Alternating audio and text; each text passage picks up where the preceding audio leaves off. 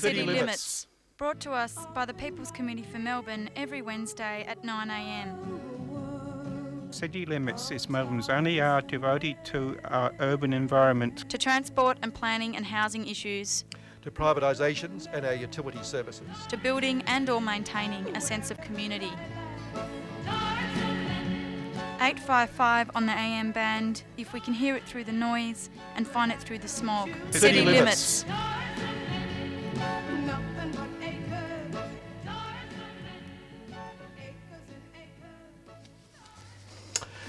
Uh, acres and acres, and we've we've managed to make it through the smog and all that sort of stuff this morning. Three of us anyway into the studio. What's going on here? I'll stick my microphone up a bit. Um, and uh, Meg Kimber's pressing the buttons. Morning. There. Oh yeah. Good. And Eugenia Shubchenko is over there pressing. No, she's not pressing buttons. Pressing she's nothing. Just, no, right. Good morning. Hopefully pressing guests with with probing and difficult questions.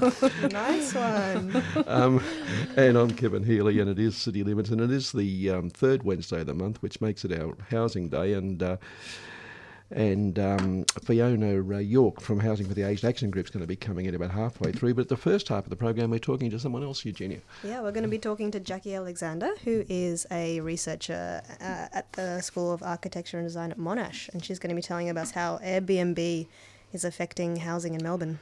Right, that sounds really good. Really Yeah. good. I read the, the article that Eugenia sent through um, on the email. Yep. So Which I haven't read because guess what? Yeah. This newfangled email I'll thing. pour tea while you're chatting away. It's amazing how you manage to function as a journalist, Kevin, without any kind of telecommunications. This is in the days I've of. got a telephone and a postbox. but didn't you send telegraphs cool. about the articles? Is that what you did? Yeah, I do that, and I also uh, use blankets and smoke a bit. Uh, Carrier pigeons. yeah. yeah. Um, no, but there's a lot of vacancies in Melbourne, which we know anyway because of investment properties. Um, so, but it was really interesting to see that there's also a lot of vacancy because properties like whole houses might be listed on Airbnb but only used a month or two of the year, and the rest of the time they're vacant. So. Mm. yeah. And and speaking of housing, um, after the show today, there's a live cross to, To Joe. Parliament House. Yeah, it's Parliament Housing issue, yeah. I hope they Um, survived yesterday's storm okay on the Yeah. steps of Parliament. Well, I hear it was brief. I was fly, trying to fly into Melbourne at that point. Mm. It was yeah, it was fairly brief, but but it was really you know heavy, heavy, heavy rain. Um, yeah. And I was in Brunswick, so probably Parliament was getting much the same weather at that stage. I would have thought, but um, yeah, and there was high yeah. winds for a while, but yeah, so it was pretty nasty. But it, and, and you know it caused um, it caused havoc because that sort of flash flooding does. I mean, when you get that much water so quickly. Yeah. So, and hard to believe the public transport system cracked up. Anyway, that's another question. um, speaking of um, falling through the cracks, uh, the um, no, there's a headline there in the Herald Sun: victims fall through cracks. We won't worry about that too much. I just wanted to mention to you though that um, in the Sunday and the Saturday paper last week there was a front page story by Karen Middleton uh, about Scott Morrison, where he worked. He worked before he went into Parliament. He was director of managing director of Tourism Australia back in 2006, and she said she was sacked at that time. But she come up with stuff. An Auditor General's report completed 10 years ago, which has escaped public scrutiny until now, reveals that in the period leading up to Morrison's dismissal, his agency faced a series of audits and a review of its contractual processes ordered by the Department of Prime Minister and Cabinet amid serious concerns about its governance. The Auditor General's inquiry into Tourism Australia, which followed these reviews and was conducted after Morrison's departure, reveals information was kept from the board, procurement guidelines breached, and private companies engaged on contracts worth 184 million before paperwork was signed and without appropriate value for money assessments. The Australian National Audit Office report examines three major contracts that Tourism Australia signed while Scott Morrison was Managing Director. It criticises processes in all three cases, but especially the contracts for global creative development, advertising campaigns that is, and media placement services. 10 years since the audit and 13 years since the contracts were signed. Those two completed contracts appear not to be listed on the government's AusTender website, where all contracts are required to be available for public viewing, and it goes on. But that's just interesting, given the man became treasurer. Uh, Mm. We should have got So- Pamela Anderson to be our prime Um, minister. or this man. And again, last week we mentioned about someone we had to raise money for. Who did we hit last week? Oh, it was the poor bloke. Um, Graham Watson, wasn't it? The um, the advisor to Kelly O'Dwyer on industrial relations, who hit with a tax bill. That's well, right. well, there's even worse news this week. Worse news. Um, Crown Casino there because of problems with Chinese um, high rollers, etc., and they're laying off a bit because of world financial problems. Oh, and China's like put a cap on what you can take out of the. Exactly. The share the share price has slumped and and poor oh, poor Jamie Packer. I'm really sorry, sorry man.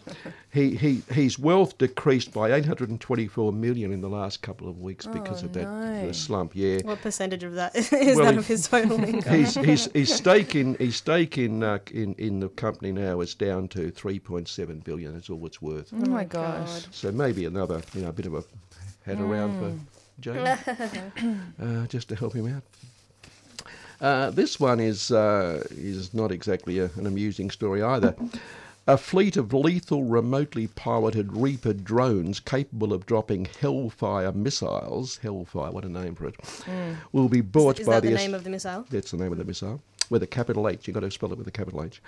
Like saying God with a capital G. Will be bought by the Australian Defence Force, or Her Majesty with a capital H, of course, that's right.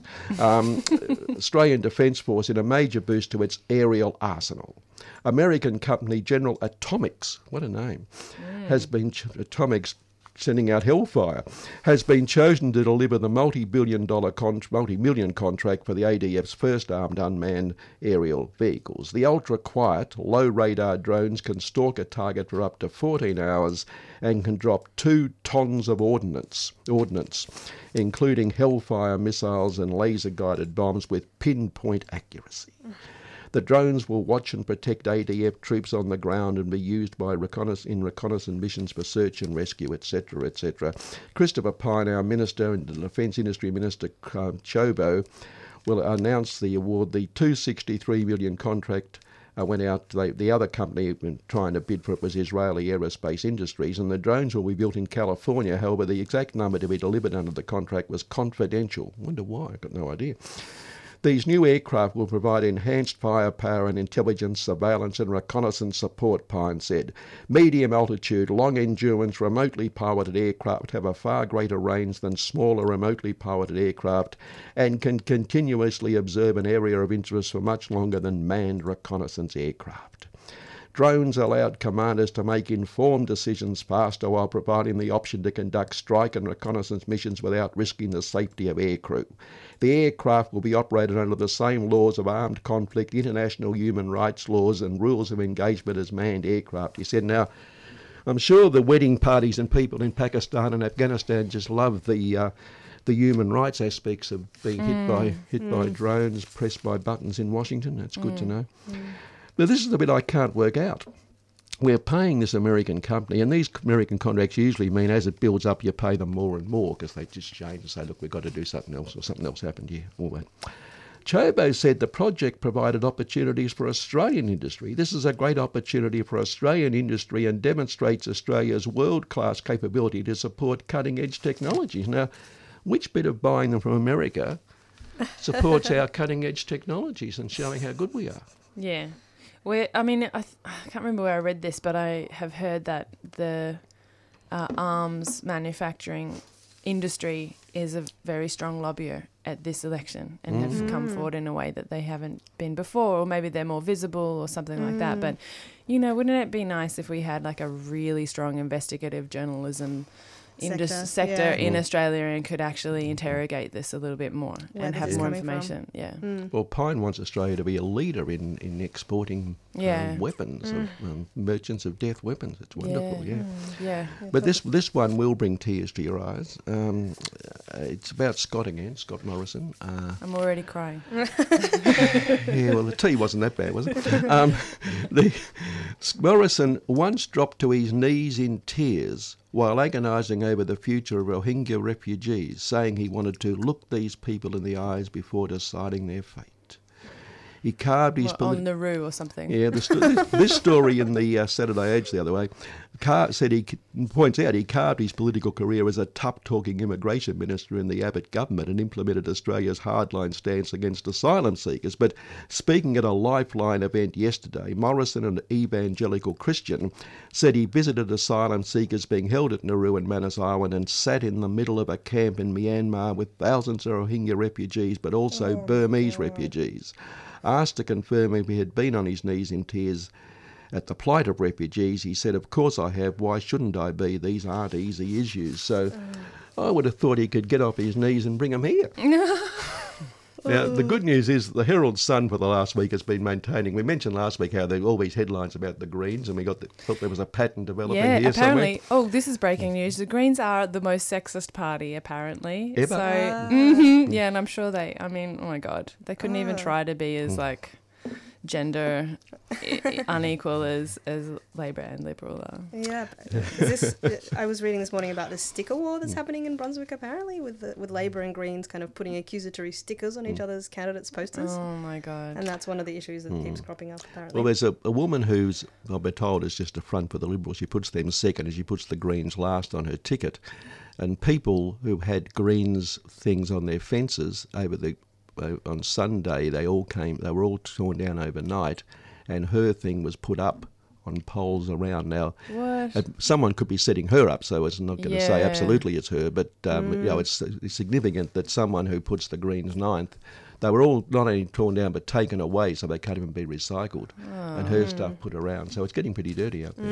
yeah. But it's interesting in, in Mort Brunswick because you know I live there. I don't know. Do you live? Anyone else live in? I'm about to live there. in Oh, right. time. Okay. Well, um, I hadn't really noticed particularly because I don't follow these things. I'm not too interested in these things. But um, uh, people tell me that the Labor, I don't, when, it- when it was pointed out, I have noticed it since, that we haven't had that mass Labor Party stuff we normally get. And it, there's an indication there, people say, that they've already given up the fight Uh-huh. and don't think they're going to win it.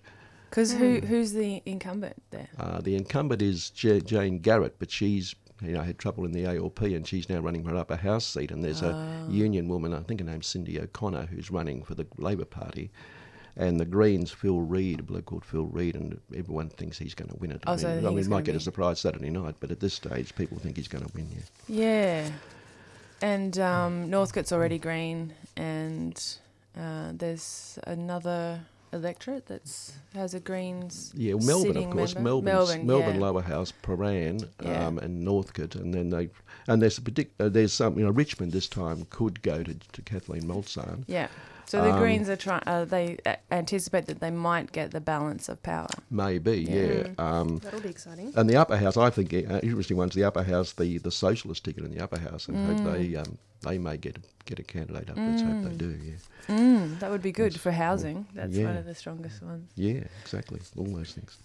Um, and I think it's wonderful that um, the leader of the Liberal Party, whose name everyone forgets. Um, who something something who something or who something who who. Anyway he's some sort of guy. Um, and um, he wants Victorians would be able to judge their judges by comparing their sentencing records. So one of his promises is that judges judges sentencing records and sitting times and how long they took to give a decision, etc., is all going to be made public every three months. Every single judge and magistrate will be. That- This is in the state election. The well, that's what he's promising Liberal after uh, should he win, and I, I, this is he's the leader, and I would have thought that you know everyone in Victoria is thinking I'd love to know the judges' records and renew and magistrates. Absolutely. Yeah. I mean, I don't mind what my rent is. No. I just want to know what the judges. That's right, exactly, exactly. And it's interesting that in um, Prahran, which the, the Greens won last time by a handful of votes, it was uh, in fact two seventy seven votes, two hundred and seventy seven. So it's very very, Very tight. tight. They ran a picture. And a, a great story about this doctor, Katie Allen, who's running for the Liberal Party in Prahran. Isn't it amazing on the Herald Sun? Um, it just picked that seat to put it out. And I, I, I, I loved this one on Monday. they across the bottom, election exclusive one, Labor's baby bonus, so it gives the Labor policy. Election exclusive three, judges to face music. That's the one about the judges and good old Matthew. And in the middle, election exclusive two, fresh greens crisis. No policy, just crisis. In bold as well. I like that bold font. the other ones are just Yeah. like normal. So it's just it's just lovely, isn't it? oh, so much fun to be had. And of course, the other week when they had all over the front page the fact that the Greens woman was forced to resign over, so I can't remember why now, but something or other. And when the Liberal woman last week was forced to resign over rants about Muslims, it made page 10 of the Herald Sun. That was pretty good. Um, yeah, so that's it. But another headline in the in the um, Financial Review yesterday, or no, it must have been yes, it was yesterday or the day before. Anyway, whatever day. Um, it uh, I found it interesting because it said CBA to turn fully green by 2030. CBA being the Commonwealth Bank. And that same day, I thought, well, they've obviously the the the CEO of the bank, Com- his name is um, The CEO, the new one. the bloke who's been in the witness box for the last two days, Oh, who's okay. uh, at the Royal Commission. yeah. Um, he, um, what's his name again? Comyn, Matt Comyn. Um, I thought, well, he's obviously decided to bring this fully green by 2030 forward because I looked at the telly and sitting in the witness box under fire, I thought, my God, doesn't that man look green? um, and uh, so I think he's he's he's on the ball Got a head there. He's- yeah, that's right. Good And they've given Matt. themselves some time, right? 12 Yeah. years. Right. Oh, yeah, Manage it by then. that's right. Well, everything, it's like the state government. I mean, they're always going to make public transport totally accessible in 15 years' time. And it's Yeah. been 15 years, all those years. The years. future's always uh, Uh, uh, somewhere in the future. and The there's future's always 15 years away. right. and, and there's something else now, something to do with the upfield line the other day. Someone pointed out that the government's promised something will happen within 15 years. And I thought, well, that's the usual time. Yeah. Have we got a guest? yes. Yeah. Oh, well, guest like, is- bring yeah. the guest in. I'll stop raving. All righty, we'll do a public announcement. All right, uh, we're back on City Limits. And um, so today we have the pleasure of speaking to Jackie Alexander. Hello, Jackie. Hi. So Jackie's a senior lecturer at the Monash School of uh, Design. And you're in today to talk about your research on how Airbnb is affecting Melbourne's housing. Yeah, So thanks do- for having me. Yeah, great. Um, do you want to just start by telling us a little bit about your research and why it's so important? Sure. Um, so, my PhD research has been looking at Airbnb and the effect that it's having um, on the city, but also in housing. And a particular case study I've been looking at is Melbourne. And part of the reason this is a, sort of interesting site to me is because we've been, um, we're just coming off the back of a housing boom. So we've had a lot of construction in, um, in domestic, um, particularly high rise domestic architecture recently. And that seems to have kind of coalesced with the introduction of Airbnb in Melbourne. So we're starting to see some interesting things happen. Yeah, one of the things that I saw in your um, paper that Eugenia sent to me was that um, there's an indication that people or developers are building houses which are basically not fit for people to live in in normal conditions, like as a full time tenant, but that are just specifically being used for Airbnb. Yeah, I think in Australia there's a sort of attitude to housing um, as investment that's quite ingrained, and particularly in the last few years, you know, the economy's been carried by population growth and the housing boom. And so I think what's different in Victoria as opposed to somewhere like New South Wales is that we haven't had minimum standards to protect resi- high rise residential development. So things like minimum room sizes, um, na- natural light to bedrooms um, has not been mandatory, and architects' involvement hasn't been mandatory either, which is different from New South Wales. So we're starting to see a lot of, um, I suppose, over development of. Um, you know, poor, poor quality housing really in the in the city, and when you start to look at the patterns of Airbnb and map that out against the kind of patterns of new development, you do see a kind of correlation between those two things. That's so interesting. Yeah, and I think when you when you start to dig a bit deeper and you start to have a look at some of the listings that are available, you start to see things like um, overcrowding in a lot of the apartment buildings in the city. Um, it seems to be that Airbnb is kind of um, operating as kind of rather than very short term um, leasing opportunities for tourists, also medium term leasing opportunities for maybe new migrants and um, people who might not be able to access the normal rental market. Um, and so you start to see, you know, almost like informal hostels happening, and they're constant. They tend to be concentrated in a few very particular developments as well. So there's, you know, certain towers that are, you know, becoming quite prevalent for this sort of um, these sorts of living conditions, really.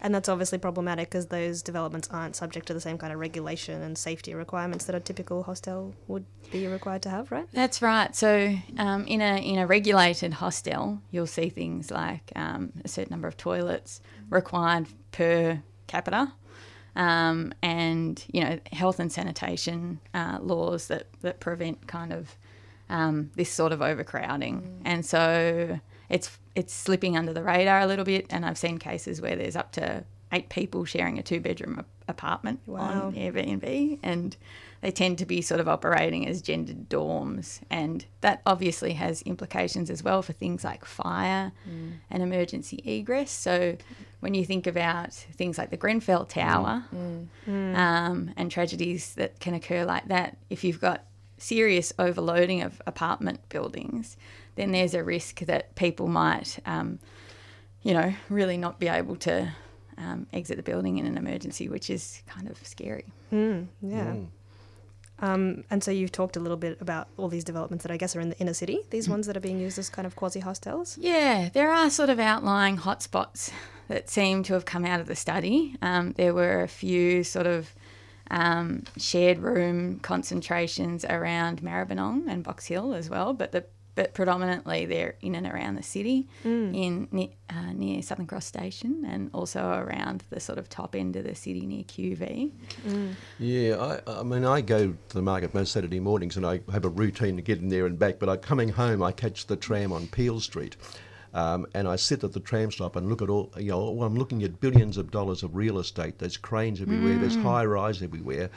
And in my way into the market, I, I run into homeless people sitting on Elizabeth Street, and I think, my God, we, what a great society when we've got all that real estate there, and there's people down below who can't even get a roof over their head. And you know, you're talking about these places being vacant. I mean, surely. I know. put some money- It's shocking, really. and I think that's part of the research. You know, I mean, part of my interest in this research is thinking about spatial equity. Hmm. Because at the other end of the spectrum, I've talked a little bit about the shared rooms problem, but at the other end of the spectrum, we have the, I'm not sure if you know, the entire home model, which is effective, it doesn't require any physical sharing between people.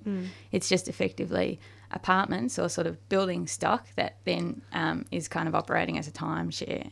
And the problem with that is that apartments in Victoria, because Airbnb is not regulated, apartments and houses in Victoria can be listed as entire homes infinitely. That they're sort of exclusively being let mm. in that manner, mm. Mm. and that's taking available housing stock away from residents. So sometimes, I mean, that's not so problematic if you're talking about a beach house down in Rosebud that's, you know, vacant for half the year. It's actually a kind of more efficient use of space potentially because you've got people cycling through.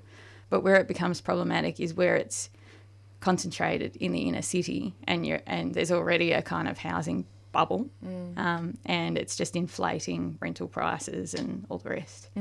through a- an impression of scarcity when there really isn't. That's there's, right. There's plenty of stock. Because the numbers in your article was that there's a total of 11,190 uh, l- listings on Airbnb for the Melbourne area, and of them, 6,361 are t- uh, entire homes. They're Yes. being let as entire Right. buildings. And so it's the vast majority. It's the majority, yeah. Yeah. And um, this I should say this study was undertaken a couple of years ago, so it's likely to have shifted slightly. But I would s- I would speculate that it's shifted towards entire homes, if anything. Yeah.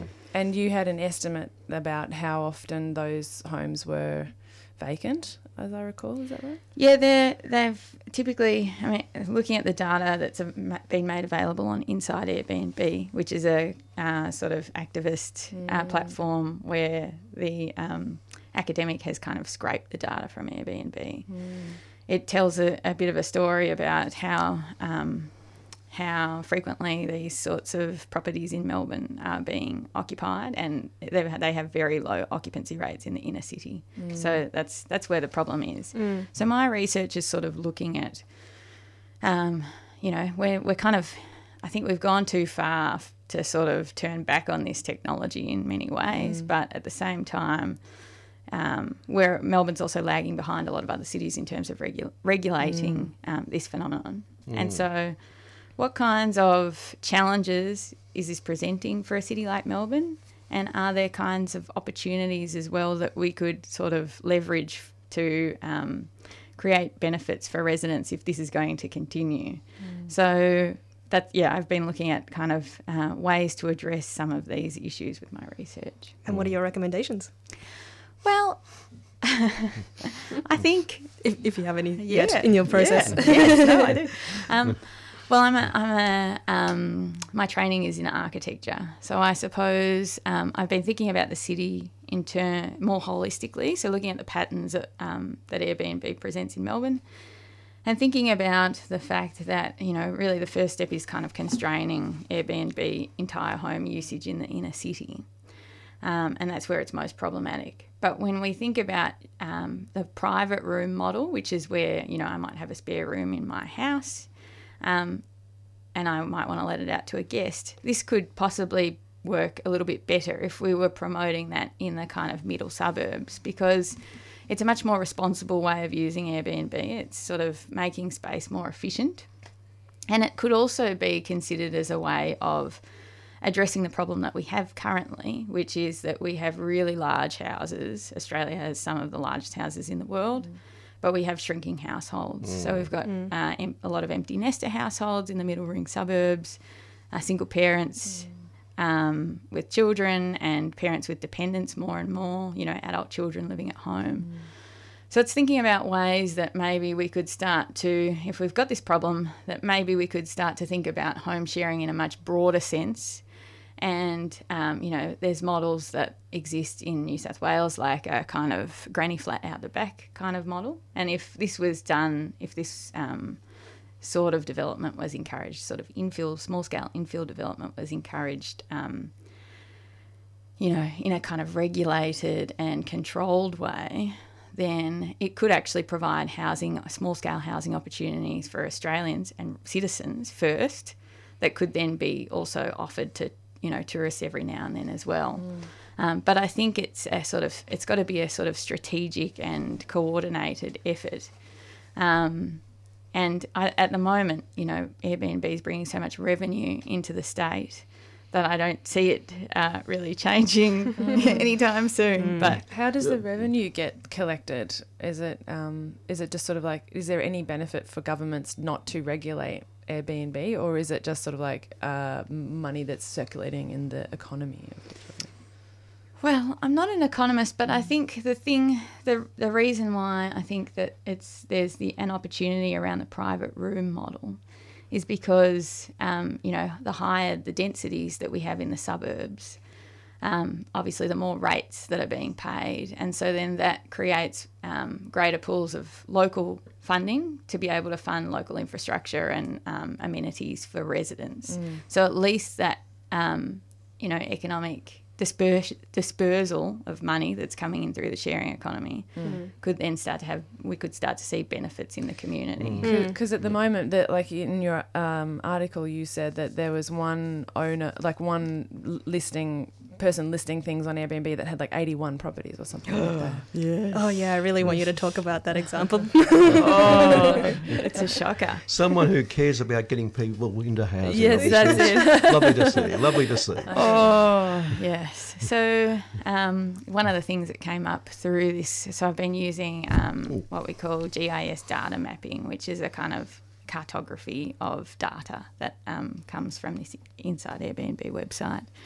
And so, what it does show is where there's hotspots, um, and you can interrogate those anomalies. So, by following that lead, I was able to find one um, Melbourne Airbnb host who had 81 properties. And uh, in looking more closely at some of his listings, I discovered an 18 bedroom, 18 bathroom house in inner city Melbourne on an average size block. Um, and with a little bit of further digging and looking at and looking at the pho- photography that was available, it's quite a strange hybrid, a sort of somewhere between a hotel, so it has this hotel aesthetic um, in terms of the furniture and stuff like that, but it's effectively in terms of the plan, it's a one giant monster house. Um, and when you look closely, you can start to see things like exit signs and security cameras, and and so it's kind of this interesting commercialization of domestic space, a sort of pro- you know sort of quasi commercial, quasi domestic space. And can we, can we assume the appeal of Airbnb to, um, to to landlords is that they can charge more on the short term basis than they would get on a regular weekly basis? is it? Yeah, that's Yeah. right. And so, looking at this house in particular, um, with a bit more depth, it actually uh, you actually begin to realise um, in following through planning and uh, building code regulations, you I've sort of discovered that it's listed on the Rooming House Register of Victoria.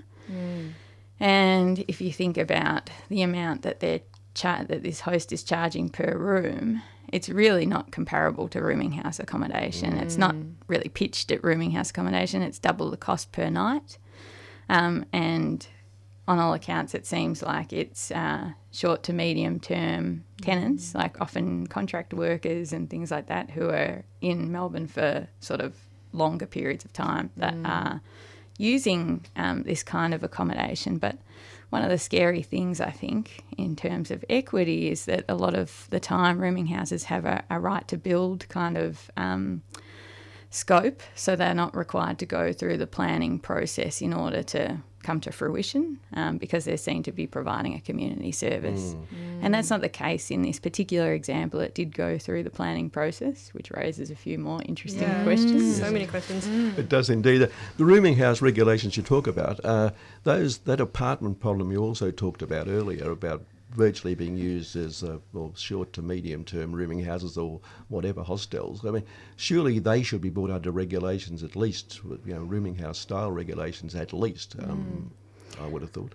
I think so. Well, I think you know the the monster house I was just talking about is is a slightly different situation because it's seen it's purpose built effectively. Like it mm. it it's not being repurposed. Mm. So the hostels that I was talking about earlier tend to be just two bedroom apartments that can't sell on the market.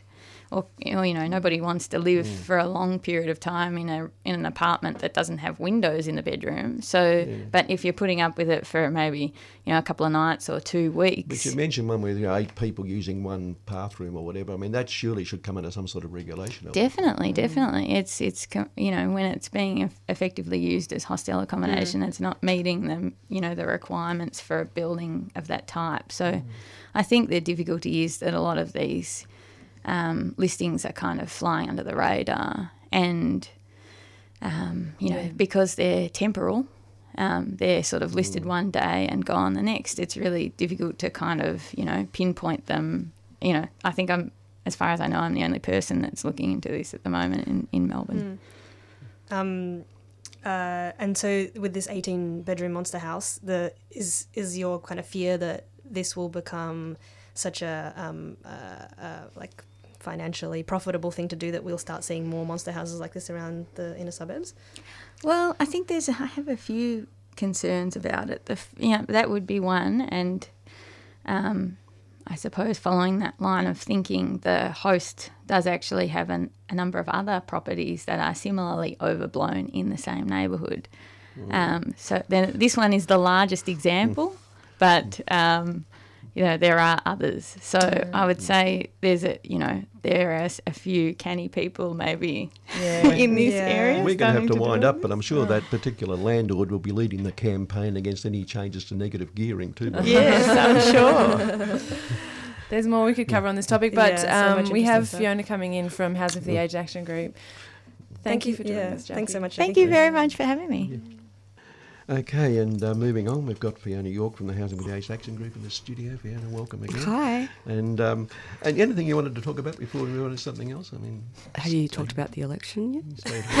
yeah, What? this'll- Hey, this'll wait, be there's an re- election? This'll, this'll be very short, but there are, Three days out. Um, we've just put some stuff up online about um, the different parties' policies on housing, and not just um, public and social housing, but also retirement housing. So if people want to jump onto our website and have a look, we've compared the three major parties' policies on affordable housing and also on retirement housing ombudsman statements. Unfortunately, the Labor Party hasn't come to the party on the ombudsman, but both the Greens and the Liberal Party have. So that's good for the retirement housing residents that have been lobbying like crazy for about at least five years now. Um, so two down, one to go, and hopefully post election there'll be some sort of announcement there. So that's one slightly positive thing that's happened out of this election, which is good. is there any move on the um, when we got Joe and Co at Parliament House Mm. ste- you know, steps at the moment, but on that particular issue of the privatisation of public housing, any move from any of the, apart from the Greens? I know they're on side, but Greens, yeah. So it doesn't seem. Apparently, I didn't. I didn't catch this yesterday. Maybe you guys did. Um, Bill Shorten made an announcement federally about um, increasing the supply of community housing, um, but it seemed like it may have involved transfer of public housing stock. So we'd have to look at the fine print to um, look at that one, which I think is a bit dodgy, obviously. Um, but yeah, in terms of the state government, no, it's all it's all knock 'em over, rebuild them with only ten percent increase, which is not good enough at all. Mm. And uh, well, anything else from your point of view at this stage? I mean, round. I guess Fence- the re- the um, reformers of the RTA were good news this year. So um, the ALP have um, passed legislation which doesn't come into effect till 2020 to reform the Residential Tenancies Act, which has been really good news for our some of our clients who have been lobbying for it, particularly in caravan parks, um, because up until now there's been no compensation if, if caravan parks close, and um, we've seen, especially in Wantirna, you guys might have been following the Wantirna drama. There was hundreds of residents displaced, um, and with their entire life savings put into these very modest shacks, basically, or um, little homes, and had nowhere to go, literally. And a lot of them ended up in public housing, which is not really, um, you know, supposed to be used for people that actually have assets like a home. But the reality was they had nowhere to go. Um, there was no caravan parks that would take them. These weren't caravans in the kind of traditional driving down the road type caravans. They were Yeah. built up over years, um, and most of them were elderly people. So um, the Wantirna Residents Action Group and ourselves lobbied really hard to have recognition of those types of housing in the Residential Tenancies Act, particularly around compensation if they close, and we lobby the crossbenchers. And they, um, they, those amendments have been included. So that's a really big win for, particularly, it doesn't help the residents now that have been affected, but for any future caravan park closures, um, there is that compensation component in there, which is really great. That's great. Yeah.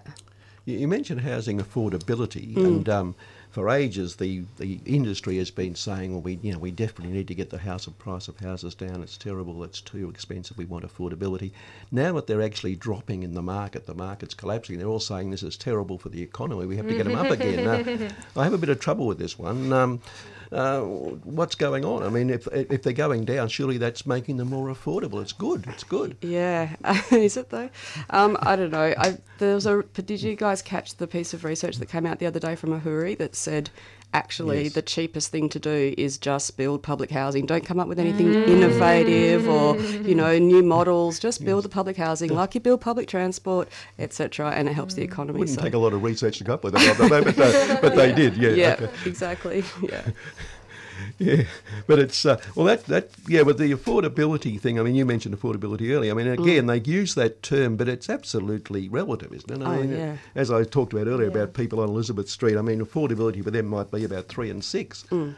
Um, so really, it's it's a it's a meaningless term. I would have thought. And it's affordable really it's really meaningless when councils may, you know, require a developer to make a certain percentage of the development affordable, and that usually just means below market price. And if market price is a million bucks, then that's not really going to help, is it? No, nine ninety nine grand. Yeah, and we're, and here we are being affordable, and those sorts of parts of the of the developments are also usually the really crap ones down the back that nobody would want anyway. So Mm. you re- yeah, you really need to have some strict parameters around what affordability actually means and have government enforce it.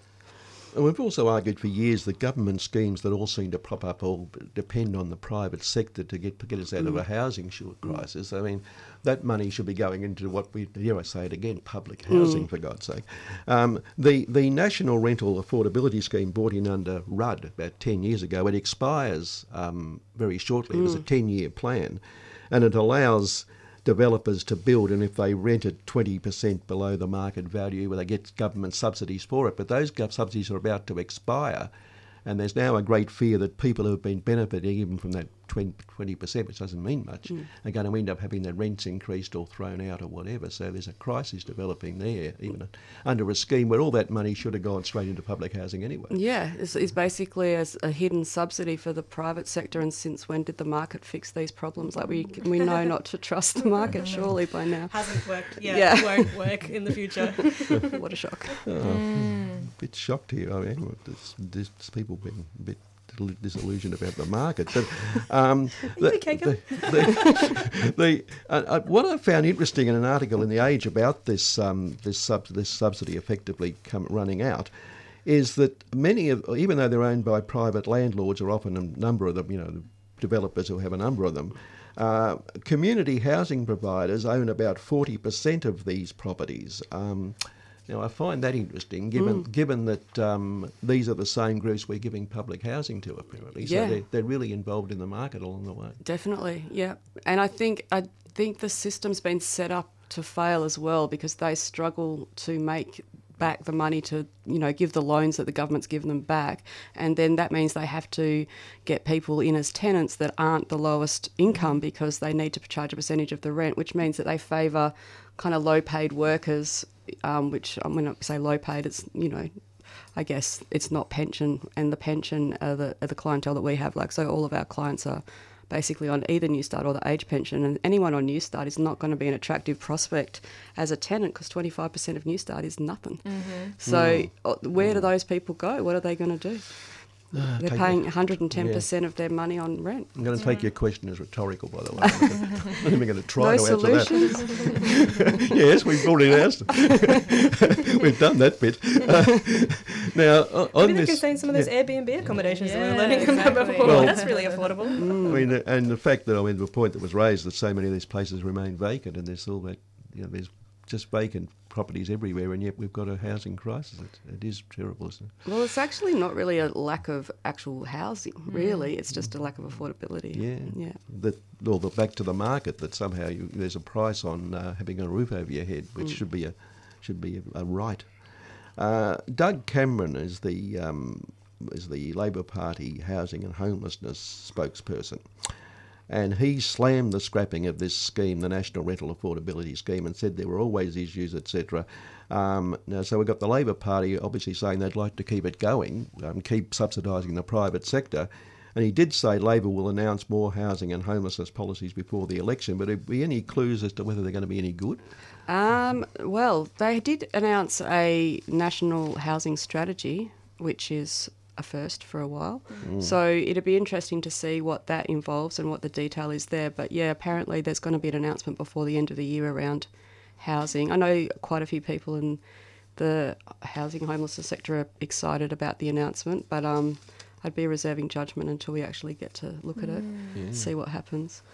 And notice that um, the state treasurer Tim Pallas, he's come out and said he, he thinks the housing market will pick up more quickly than people are predicting, and so he's basing his budget on the fact there's going to be more income from housing, from you know the, all the all the taxes they get out of housing. Um, but then he says that then we can spend the money on, and he goes through a whole list of things, including a, a litany of road projects across the state. But in the whole thing, the whole article I read where he made this point, housing didn't get a mention. Now he's talking about housing only as a source of income, private housing, but housing itself didn't rate in any of his policies. It's unbelievable, isn't it?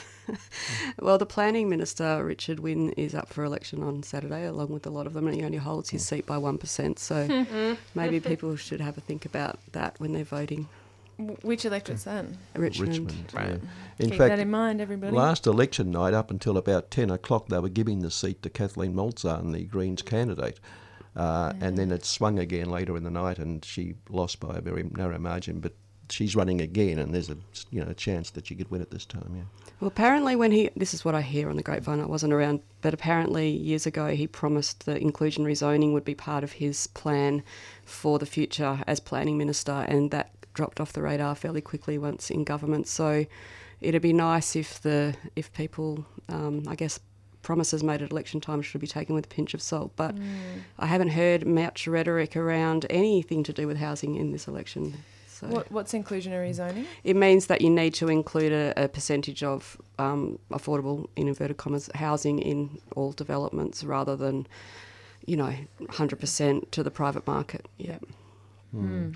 A- And the question we've raised many times of, of government sites that are turned over to the public sector, is there, to the private sector. Uh, uh, is there any move there to sudden for governments to say, okay, if we've got all this property, let's at least have some genuine public housing on it? And um, which brings us to the other point, of course, that they've even stopped using the term public housing altogether now. It's Yeah. just social or community or whatever. Yeah, but I did notice that when the Labor Party made their announcement of a thousand new properties um, just prior to this election, that it was public housing, which was for us a, a small win because, yeah, like you say, it's been um, community housing providers or social housing for so long, which blurs the line a little.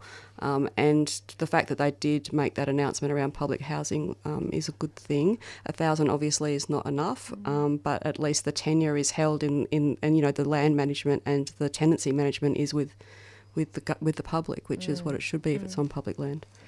I know we've talked about this a lot on the show before, but could you maybe quickly explain the difference between community and social housing and public housing for Sure. people who are listening for the first time? Yeah, so community housing um, and social housing can be used interchangeably, but sometimes social housing is used to cover both public and community. It's kind of annoying. Um, community housing is run by community housing providers, they're not for profit organisations, and they charge 30% usually of a person's rent, and they also take the Commonwealth Rent Assistance. Um, the public housing is 25% of the rent and it's run by the government, owned by Office of Housing. So the tenancy management um, is more, from our perspective for our clients, it's much more clear cut in public housing. So it transfers between houses as possible. The maintenance is a clear cut system. The rent setting is obvious and clear, and the, and the leases are clear. Whereas community housing providers have a range of different ways of doing their tenancy, and we're not quite sure to this day how it will work if people need to move around between, say, one provider or another provider. Um, and 30% of the rent is the usual rather than 25 and, and housing affordability is defined as 30% of your rent. So you're really on the edge of being affordable if, if you're paying 30% most people in the private market of course are paying more like 80% um, but yeah so that's the difference. So the community housing takes 30% of a person's total income. Mm-hmm. And then if that person, say, on Newstart or a pension, um, they take 30% of their income and the entire rent assistance. That's right. They get. Yeah. So rent assistance is another kind of mm. subsidy. hidden bonus Yeah. yeah Yeah. yeah, And that this is just goes straight from the government To- straight to that's the right from the yeah, federal government manager. yep straight to the community housing provider mm. And these are the instances where people who are on Newstart or the pension might have problems getting into their housing and rather than a person who might be earning a low salary, right? That's right, Yeah. because New Start is so so low Yeah. that it's no one's going to make any money charging them rent. yeah. Yeah, And the community housing has to sort of maintain itself somewhat. Like they, the the organisers, the managers would have government funding, but Mm. there's also a constant pressure. I know from my time in community services, constant pressure to um, be self-sufficient financially as a community organisation. yeah, and as far as I know, also pay back debts to the government, the loans in order to build the housing to start with. So Wow. they're behind the eight ball already, um, which puts a lot of pressure on them, and it means that the tenancy selection.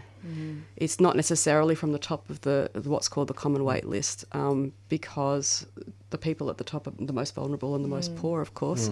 So um, that's changing, though. There is there is some prescriptions around that um, more than there has been in the past, which is good. That's interesting because we've always, I mean, we've always talked about the fact that they take people they feel can afford it rather Mm. than those who can't. Uh, What changes are being made there that might force them to take people on lower incomes? They have to, as far as I'm aware, they have to take 75% of their tenants from the common wait list.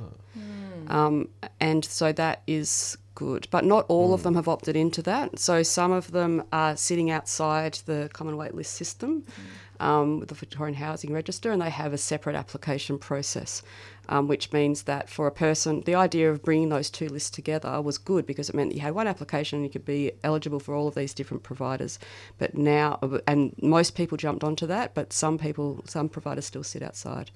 Um, and you have to do a separate application, which gets really complicated, particularly if you've got low literacy or you're an older person that's not internet savvy, which are our clients. So it's it's a pro it's a definitely a big process. Yeah. Yeah, getting pretty serious. Um, well, but we, we want to wind us up. Uh, in a minute, yeah, because we have to do the live broadcast. So, um, but yeah, we've got a couple more minutes, but All might be our last question. okay, Yeah. Right.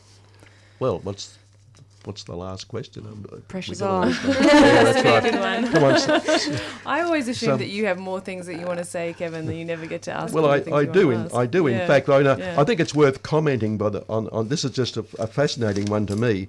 Um, the um, the Reserve Bank of Australia, with as prices are going down, they said a year ago the problem with housing was affordability, and it was too too too uh, you know too unaffordable. Now he says the problem with the economy is housing is too affordable. So. I'm sure if you, um, if because that's going to cause other problems further down the economy, etc., etc.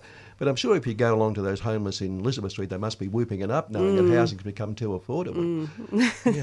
News to me. Yeah. well, Joe, Joe just- was talking about this on his live broadcast last week as I listened to it after the show. And, um, you know, the reality is if people can afford housing, then that's, you know, that's, it's such a huge amount of everyone's income, like total Mm. income. And for people whose incomes are really low, it is completely impossible to Mhm. access housing. So Yeah.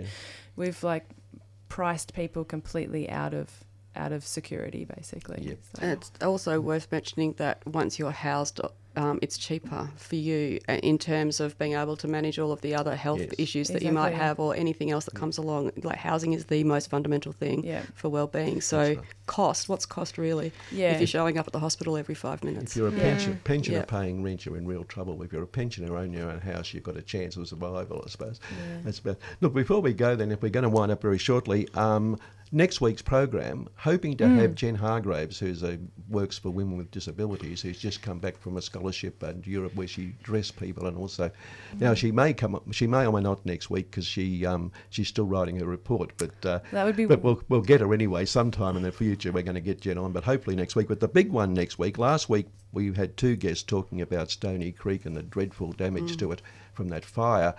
Melbourne Water got back to me. Uh, I, Oh. I mentioned they hadn't, and I thought it, that was it. But they got back and apologised, and in fact, they're happy to come on next week and discuss what they're trying to do to Oh, save wow. Stony Creek. So. We're going to have Melbourne Water on next week That's talking quite about, a coup. and they were- they were going to send something to you. Did you get anything? Uh, I got an email saying that they will send me an email. Okay, Yeah. well that's good. At least you got the address right. Then. and we might still be able to do some disability related stuff because it's dis- uh, International Day of Person with a Disability on December, the 3rd. yeah, so, which is also Eureka Day. It's a, both well, days, yeah. there you go. Yeah. It's very excellent day. Yeah. Yeah. Okay, so that's it. Well, Fiona, Thanks, thanks, for Fiona. coming in. Yeah. Thank and, you. And Thank you, next Fiona. month, next month's our last one of the year, so we'll Cool. and we'll be able to sum up the election and how housing gained so much and all that sort of thing. Yeah, it'll be all solved by next time. Thanks a lot, Fiona Well, thank you. from Housing the Age Action Group and uh, team. That's it. See you next week.